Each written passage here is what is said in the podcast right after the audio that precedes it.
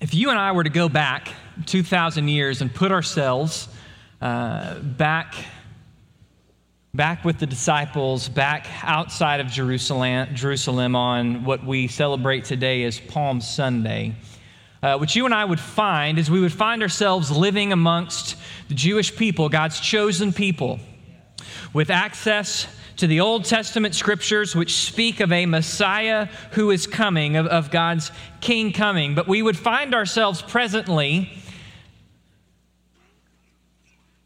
at the end of a 400 year period where God's prophets have vanished. Where in that 400 years of time we have made our way back from exile in Babylon but with the exception of a brief little period, we have fallen under the rule of Persia and then Greece and now Rome. We find that our religious leaders are both corrupt and oppressive.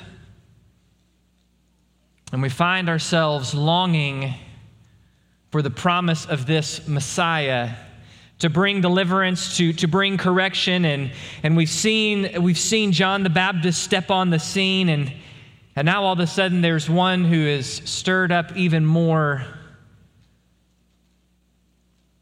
hustle and bustle and, if you will, whatever our form of media and social media is. This man named Jesus from Nazareth. And at this time, we would find Jesus having been out in the west side of Israel, out past Jericho, making his way through Jericho to, to Jerusalem. In fact, it tells us in uh, Luke chapter 9 that at a certain point, Jesus sets his face like a flint. Jesus is determined to go to Jerusalem.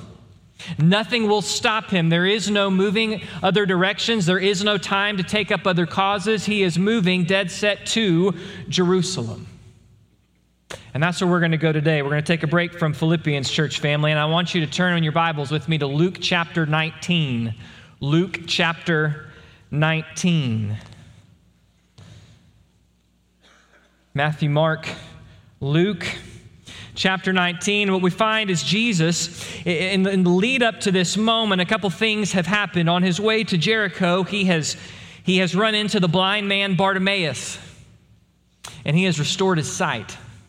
He has come into Jericho and he has, he has sought out that wicked tax collector Zacchaeus.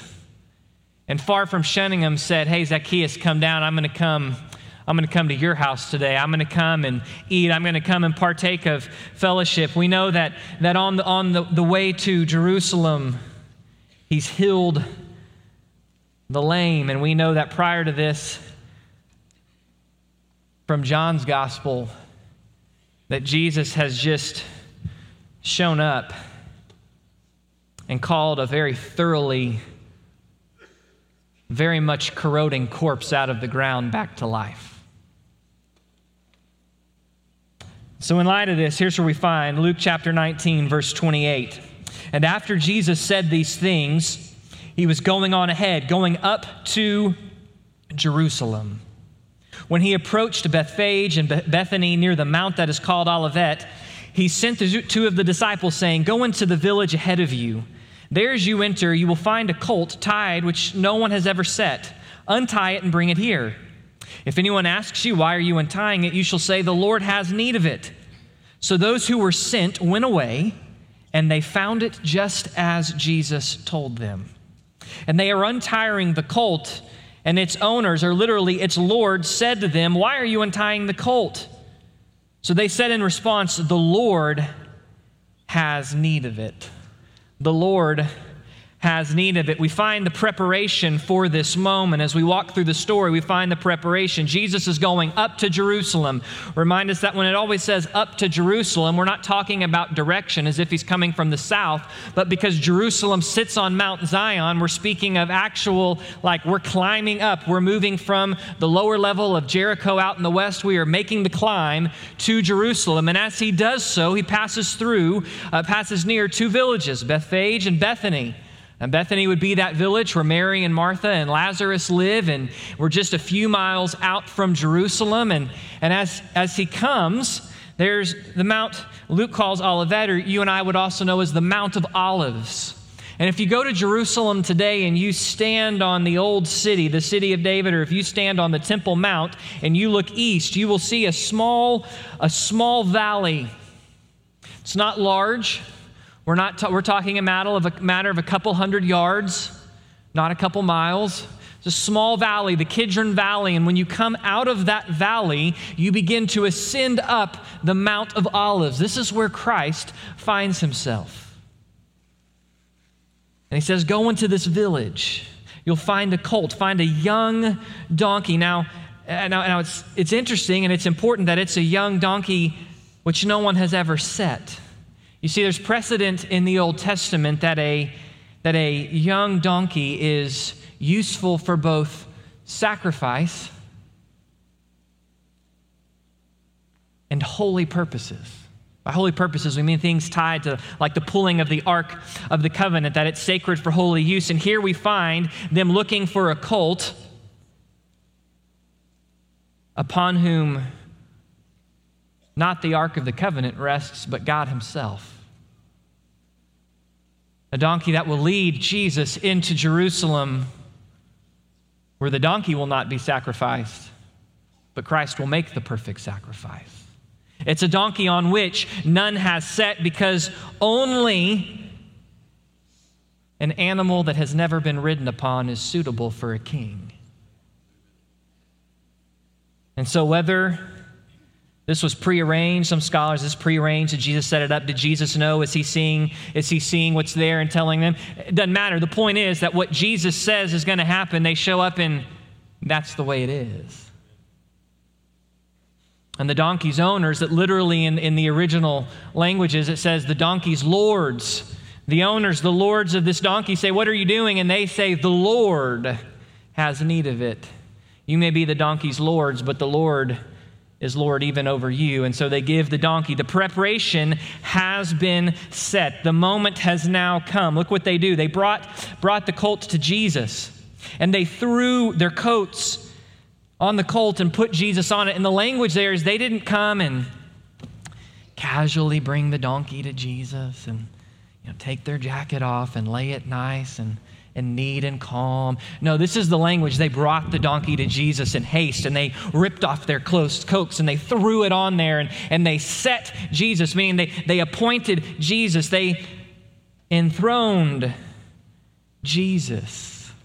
Now, they're not obviously making Jesus king. They're not, not enthroned as if they have that power, but the idea is that kind of language. There is an excitement, there is a fervor. And as Jesus was going, they were spreading their coats down on the road. And as soon as he was approaching near the descent of the Mount of Olives, so now we've come up to the mount from the east and we're about to go drop down and and make our way down the Mount of Olives to Jerusalem, which, by the way, you can do today if you go there. There's a beautiful walkway that takes you, takes you down. As they neared the descent, the whole crowd of disciples began to praise God joyfully, passionately, with loud voices for all the miracles that they had seen, shouting, Blessed is the King who comes in the name of the Lord, peace in heaven and glory in the highest. Church family, the picture here is not one of casual. They are, they are coming over. You can imagine in the mind, you're coming over the top of the hill where, where the Mount of Olives overlooks the city of Jerusalem. You can see the temple laid out there across the valley in front of you. It's a beautiful day. The disciples are laying out as a, as a sign of his royalty, as, as once they, the Jews laid out in front of King Jehu, now the disciples lay out their coats and front of one who's greater than King Jehu. Whereas once David set Solomon upon the donkey, one who is greater than Solomon has been set upon the donkey. Whereas once even the great King David fled up the Mount of Olives because his kingdom was attacked, now the one true king comes down the Mount of Olives to his capital. And the scene is exuberant. It's excited. There's passion. The disciples have seen, they've seen the blind see, they've seen the lame walk, they've seen the dead raised up. They have seen the miracles that the Old Testament tells them the Messiah will bring. And here, in the midst of this climate where there is oppression, where there is a desire for freedom, here they come to Jerusalem, and the disciples are passionate and they are dis- declaring it for everyone to hear. Hosanna!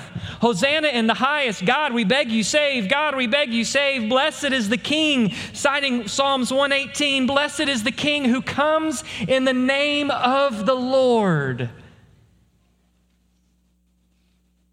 Shouting, displaying the psalm, praising.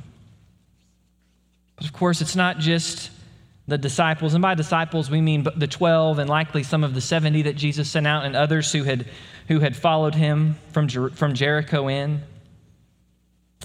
But there's some Pharisees there too. Look at the rebuke. Some of the Pharisees in the crowd said to Jesus, Teacher, rebuke your disciples. In fact, the language is not just, Hey, hey Jesus, would you, would you tell, your, tell your people to simmer down? No, the language is incredibly strong. It's, Hey, teacher, tell your disciples to zip it. Silence them. We don't want to hear it. And I remind you, they're the same Pharisees that when they got the news that Jesus rose Lazarus from the dead, it says in John that that became the moment when they were forever convicted that they must kill him. But Jesus answered, I tell you, if these become silent, the stones will cry out. The stones will cry out. If I tell them to be quiet, the stones will cry out. What is Jesus referring to? Is, is he mean miraculously the stones will all of a sudden have mouths and, and start to talk? Is, is he referring to something?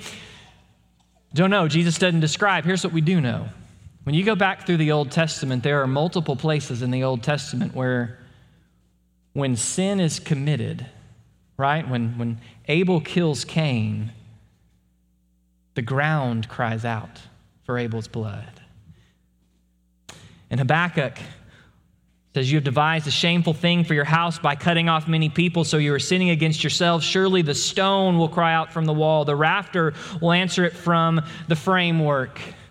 We know from the Old Testament and Psalms that all of creation declares the handiwork of God. That you and I should be able to, according to Romans, if it wasn't for sin, look out on creation, and the response of us seeing the beauty and brilliance and design of creation should make us go, ah, God. In what way does Jesus mean it? Well, here's what he means Pharisees, even if those who follow me decide to be quiet, it doesn't change the fact that I am the king. It doesn't change the fact that objectively, it doesn't matter what anyone says or doesn't say, what they are saying is true. So even if they choose to be quiet, it doesn't solve the problem for you, Pharisees, because I am still the king. And having made his way, he sees Jerusalem. Look with me, verse 41. And he sees the city and he begins to weep over the city to freely cry with passion. He weeps over the city, saying, If you had known in this day, even you, the things which make for peace, but now they have been hidden from your eyes. For the days will come upon you where your enemies will throw a barricade against you and surround you and hem you in on every side. They will level you to the ground and your children within you, and they will not leave one stone upon another because you did not recognize the time of your visitation. He begins to weep as he sees the city of Jerusalem. He said, If you had only known, if you had only known, you see what Jesus realizes for all the fervor of what's going on, for everything that is taking place, all around him have only observed, they have not understood. They see Jesus, they see the miracles, they connect the dots in their mind in their minds the way they want to. But here's even for the disciples. In five days, those same disciples that right now are throwing with gusto their coats on the ground and declaring, Blessed is he who comes in the name of the Lord, will be the same disciples who run away scared. Will be the same disciples who say, with such vulgarity in their language for the third time, I do not know that man. And everybody goes, Yeah, you sure don't know that man because no one who knows him would talk like you. The same crowds that are, that are surrounding and maybe getting caught up, you can imagine as you hear the noise. People coming up from the side and getting caught in and coming and, and laying their coats down and getting caught up in the fervor will be the same crowds that chant, Crucify, crucify. You see, they see, they observe, they quote from the Old Testament, but Jesus says, Had you only known. They observe, but they don't understand, and their lack of understanding now, now the point of no return has come. The things that make for peace have been hidden from their eyes, and he, he weeps because he knows the day that's coming. The day when in 70 AD, Rome would show up in full mass, led by General Titus. They would siege the city of Jerusalem for 143 days before they would break through and they would level every last drop to the ground. In fact, when you go to uh, the, the excavation of the Temple Mount today, you will see massive blocks of stone from the temple from where the Romans brought it all down. They leveled it. Jesus sweeps because though he is given the king's parade and the king's entrance, There are those who outright hate and reject his kingship, and even those who are praising his kingship have missed the point. And in Luke's gospel, as we walk through this passage, as we lead into Holy Week, uh, the, the, writer, uh, Luke, is concerned that you and I understand before anything takes place, before we even move into the Easter week narrative, there is a concern there that you and I understand Jesus is the King. Remember, Luke's writing an individual Theophilus, and he says, Theophilus, I have written this gospel to you. I, have made sure it is the most well studied and, and, and correct accounting of things. And you can imagine Theophilus, who's got questions about Christ, sitting down and reading the gospel. And, and, and where is your mind going to go when all of a sudden you step in and, like the disciples who one day declare glory in the highest, all of a sudden what happens when the world falls apart on Thursday night? See, Luke wants to be clear Jesus is the king. Jesus is the king when he enters and everyone's declaring it on the donkey. He is still the king when he's arrested. He is the king when he is tried and convicted wrongfully. He is the king when he is beaten and mocked. He is the king while he hangs crucified on the cross. He is the king when his body is dead and they pull him down. He is the king when he's in the tomb, and he is sure goodness the king when he walks out alive. He is the king. But here's the danger.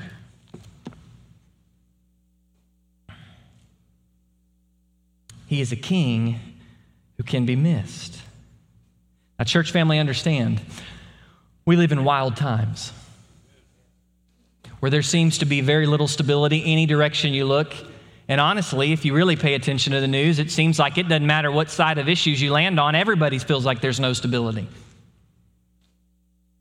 And in these times, church family, it's necessary that you and I understand and be sure about the fact that Jesus is the king. And what kind of king is he? He's the true messianic king, meaning he's the true Messiah. He's the promised king. Listen to Zechariah 9 9. Rejoice greatly, O daughter of Zion. Shout in triumph, O daughter of Jerusalem. Behold, your king is coming to you.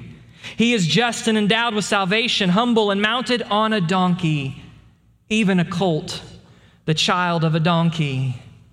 You see, Jesus coming in on a donkey is fulfillment of prophecy. Not only that, but in Ezekiel, Ezekiel has a vision of the temple before Babylon finishes dealing with Judah. And he sees the temple and he sees God's glory get up and leave the temple. And where does God's glory go? Over the Mount of Olives. What's now happening? The glory of God comes down the Mount of Olives back to the temple. Because where will Jesus go in the very next verse that we're not looking at today? The temple.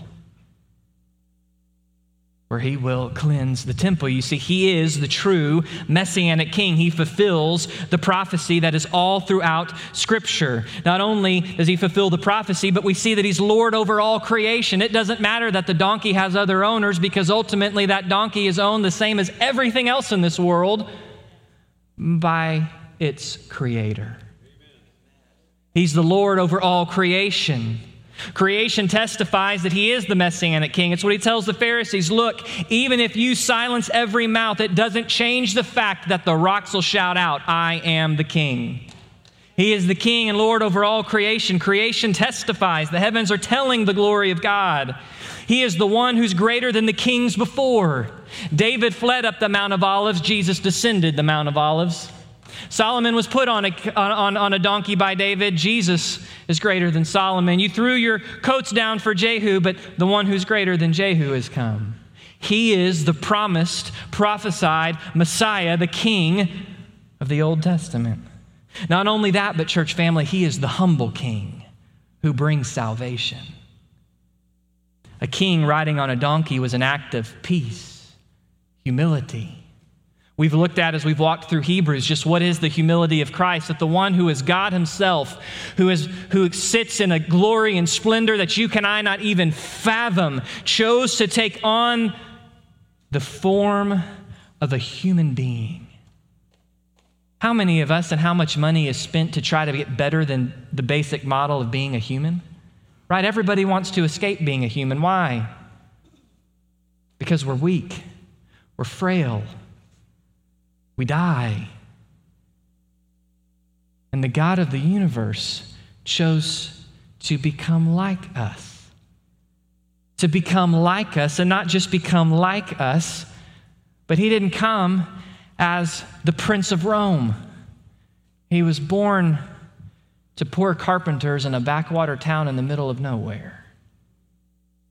He humbled himself, not just in the way that he came, but in the fact that he is going to go for the purpose of salvation to the cross, to become your sin and my sin, to experience the wrath of God. He is the humble king who brings salvation. Hosanna. Hosanna means, O Lord, save us, we beg you. In order to save you and I, demands humility on the part of Christ to go to the cross to pay the price that you and I deserve. It's not just the humble king who brings salvation, but he's the king of peace and righteousness. Scripture's clear. Jesus says, if you had known the things for peace, Scripture's clear that the only way you and I can have peace with God is in Christ. That the only way we can know the wholeness, the harmony, the shalom of God in our lives, regardless of circumstances, is in Christ. The only way you and I can measure up in the eyes of God before whom we have fallen short is in Christ. It's because of Christ we have the ability to sit at the table and to walk in fellowship with God. It's because of Christ we are sealed and filled with the Holy Spirit and empowered to walk with Him in every way.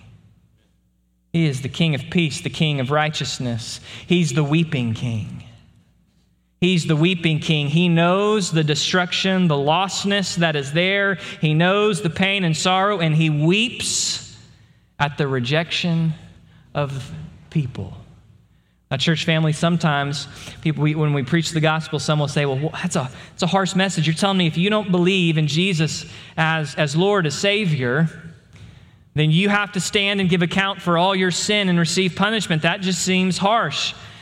Or, or maybe we go back and say, well, what about God in the Old Testament where he's so fiery and he speaks all these things? Let, let me give you an answer. Ezekiel speaks to this.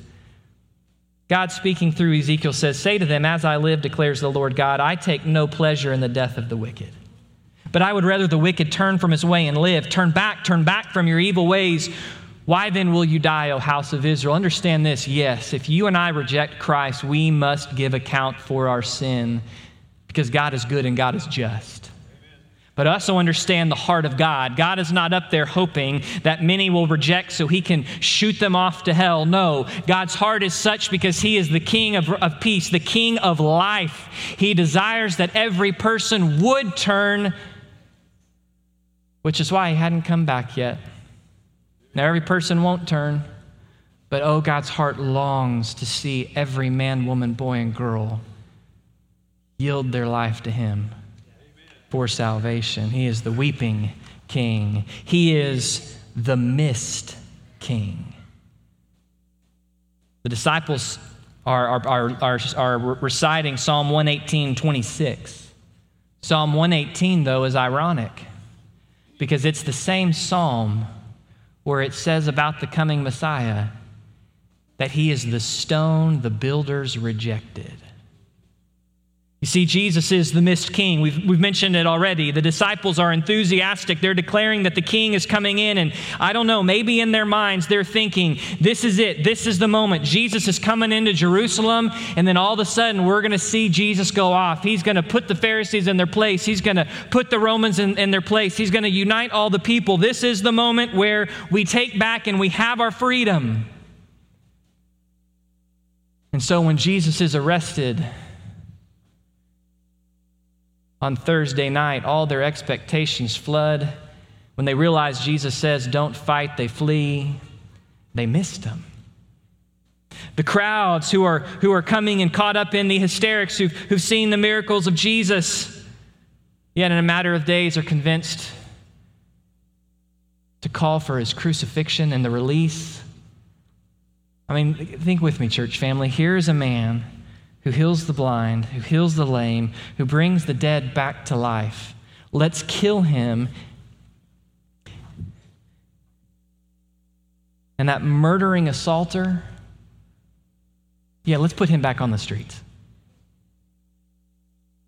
The same crowds praising all of a sudden become the same crowds caught there. The Pharisees never wanted him in the first place. They lead the charge, and here then is the danger because, church family, Jesus is the king. He's the messianic king. He's the king of peace. He's the king of righteousness. He's the humble king who brings salvation. He is, he is the weeping king, but he can be missed he can be missed. This is the danger ultimately from, from Palm Sunday is that the king can be missed. We can miss him because the danger of our own sin, our own pride, our own self centered expectations that refuse to be yielded to him.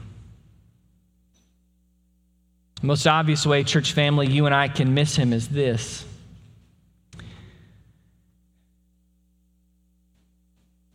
we can miss the fact that what Jesus came to do was not tell you and I to try harder, to be more impressive, to get more religious, to go to church five more times, to have seven more quiet times. The work that Jesus came to do was to do what you and I can never do to go to the cross to become every ounce of our sin which has separated us eternally from our Creator. And the message of Christ is not do better, the message of Christ is trust Him. You see, church family, the reality is, and this is true because we even have other denominations that, that some explicitly say it, there's some that don't explicitly say it, but, but practically say it. Uh, it does not matter how Christian your family was or was not you were born into. It does not matter how many times you've gone to church. It doesn't matter how many times you've read the Bible. It doesn't matter how many awards you've won for great Christian service. None of those things matter. None of those things make a person right with God. Which is why Jesus said, There will be people on that day that say, Lord, Lord, look at all that I did for you. And I will say, Depart from me. I don't know you. There is one way to know God and be made right it is by salvation by grace through faith.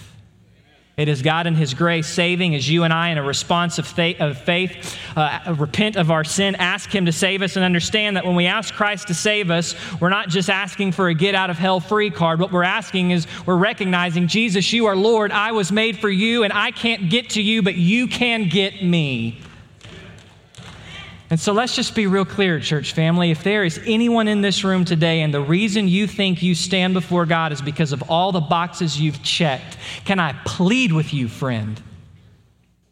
Your boxes don't make you right with God. If you have never come to a point of trusting Christ in salvation for the forgiveness of your sins, then man, may today be the day. If you are watching online, if you're sitting out here, you can bow wherever you are right now if the Spirit's convicting your heart and you can respond. If you've got questions, then in a moment in the invitation, you can come down and any one of our pastors, we'd be happy to go sit down and talk through it with you. Because the heart of Christ is that you would know him in salvation by grace through faith.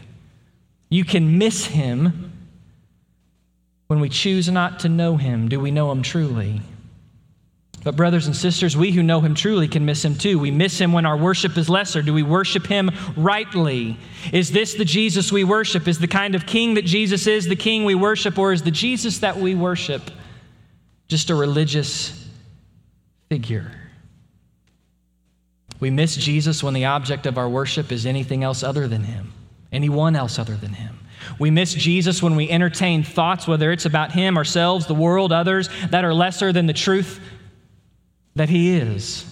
We miss Jesus and, and, and degrade our worship when we sing and declare things that are true, but between false expectations, ruling, and, and pride and self centeredness. When the crowds of the world come near, we quickly pull up our cloaks and stop singing, Blessed is the one who comes in the name of the Lord. Do we, do we worship Him rightly? Do we follow him faithfully? We miss Christ when our life fails to reflect him. Now, listen, you and I are not saved by our works, but the salvation God brings in our life is to save us so that we would live out the works he prepared for us. And we miss him when we fell in that. We miss him when we failed to seek his kingship in our lives. We miss him when humility does not mark our lives as humility marks His. We, we miss Him when we fail to serve our spouses or cherish our children or disciple our family. We miss Him. We miss Him when we find hope and expectation for things elsewhere. We miss Him when our hope for security and peace in life is how many followers and what people are saying and whether or not they like the house renovation pictures I posted on Instagram. Or we miss him when my peace and security in life is how does this election go or that election go? Or, or what is the news saying today? We miss him when our peace and security in life is, is tied into what is our 401k and how does this look for retirement? We miss him when our peace and satisfaction in life is tied to other things other than him who is king. Him who is king. We miss him, church family. When our hearts don't weep at the unbelief and lostness of the world in the ways that his weeps. You catch that? Jesus comes in all of this. He's experiencing all this fanfare. And what's the total when he sees Jerusalem? It is to weep because he sees how many people have missed him, have missed it. They observe, but they do not understand. And, church family, when we look out at a lost and dying world today, do we weep? Do we fall on our knees and weep? Are we driven? Are we driven then in that weeping at realizing that the lost and dying world will never not be lost and dying unless Jesus and his kingship is brought into their lives? And you know what? You and I are the ones who have the responsibility to share that story. Amen. Falls on us to be proclaimers of the gospel. It falls on us to state that. See, church family, we miss him when in our pride we know what's true. In our pride, we know the truth about who he is, the kind of king that he is, but instead we walk according to our own, our own ends.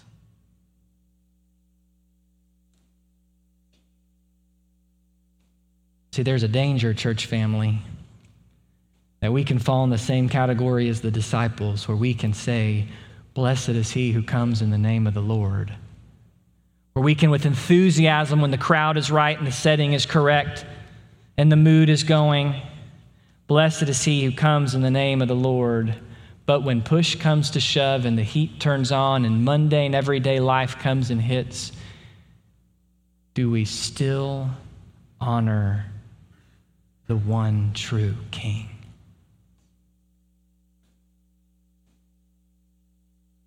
Is our hope in the one true King.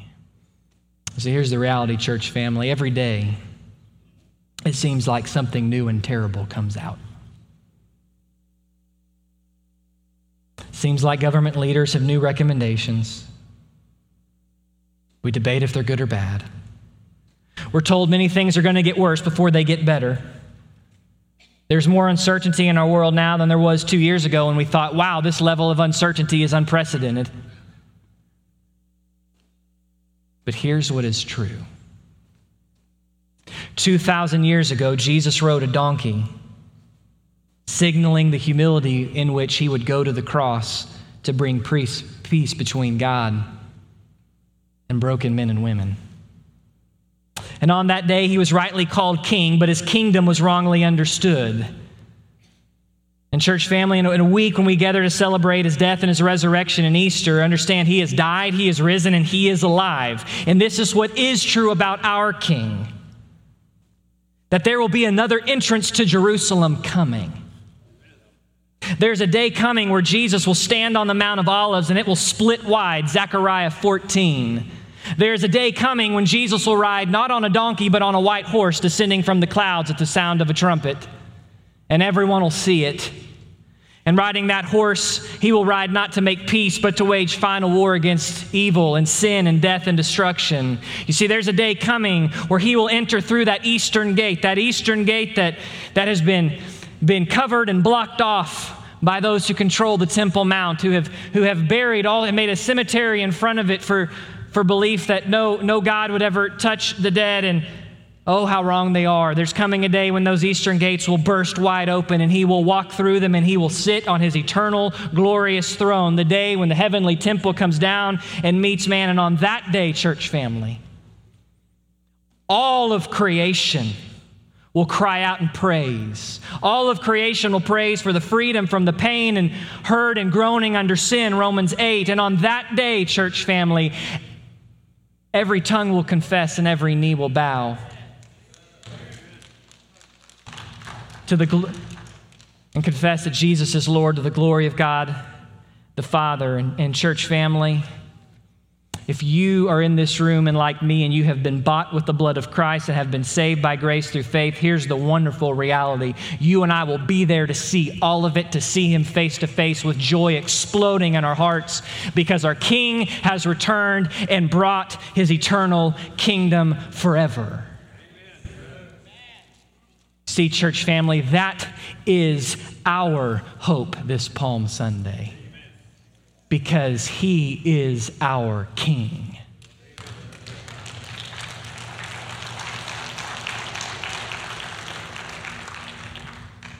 Praise the Lord. We amen and we applause. But, church family, may we not walk out of this place and miss what kind of king he is. Let's pray. Jesus, you know, this week as I've gone back through this passage and, and looked at it afresh, God, what comfort and joy to know you are King. Jesus, you're clear. You being king doesn't mean this side of heaven that you spare us hardship, trial. In fact, you actually seem to indicate that you being king and us belonging to you will ramp that up.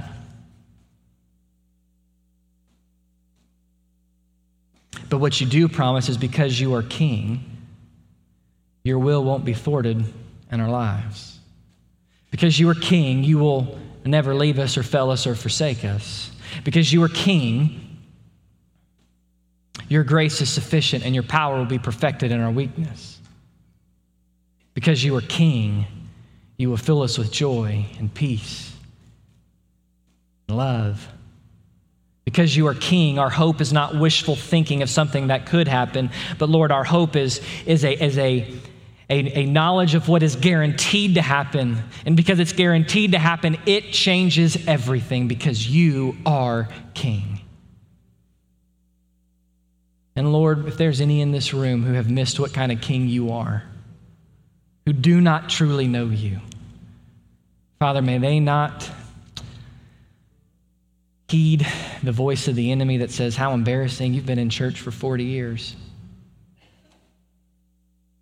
Lord, there's no embarrassment when someone comes to know you truly, just joy.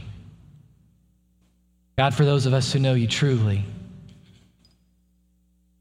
God, we see that you're a king of humility, a king of righteousness, a king of justice, a King of peace. Yet the, you being the king of those things means that's what your kingdom is like. Father, may we not in our words declare that you're king, but in our actions miss what kind of king you are. So, Holy Spirit, as you have moved and as you stir this place, may you find us faithful to respond, Jesus, because you are the king. And it is in your name we pray. Amen.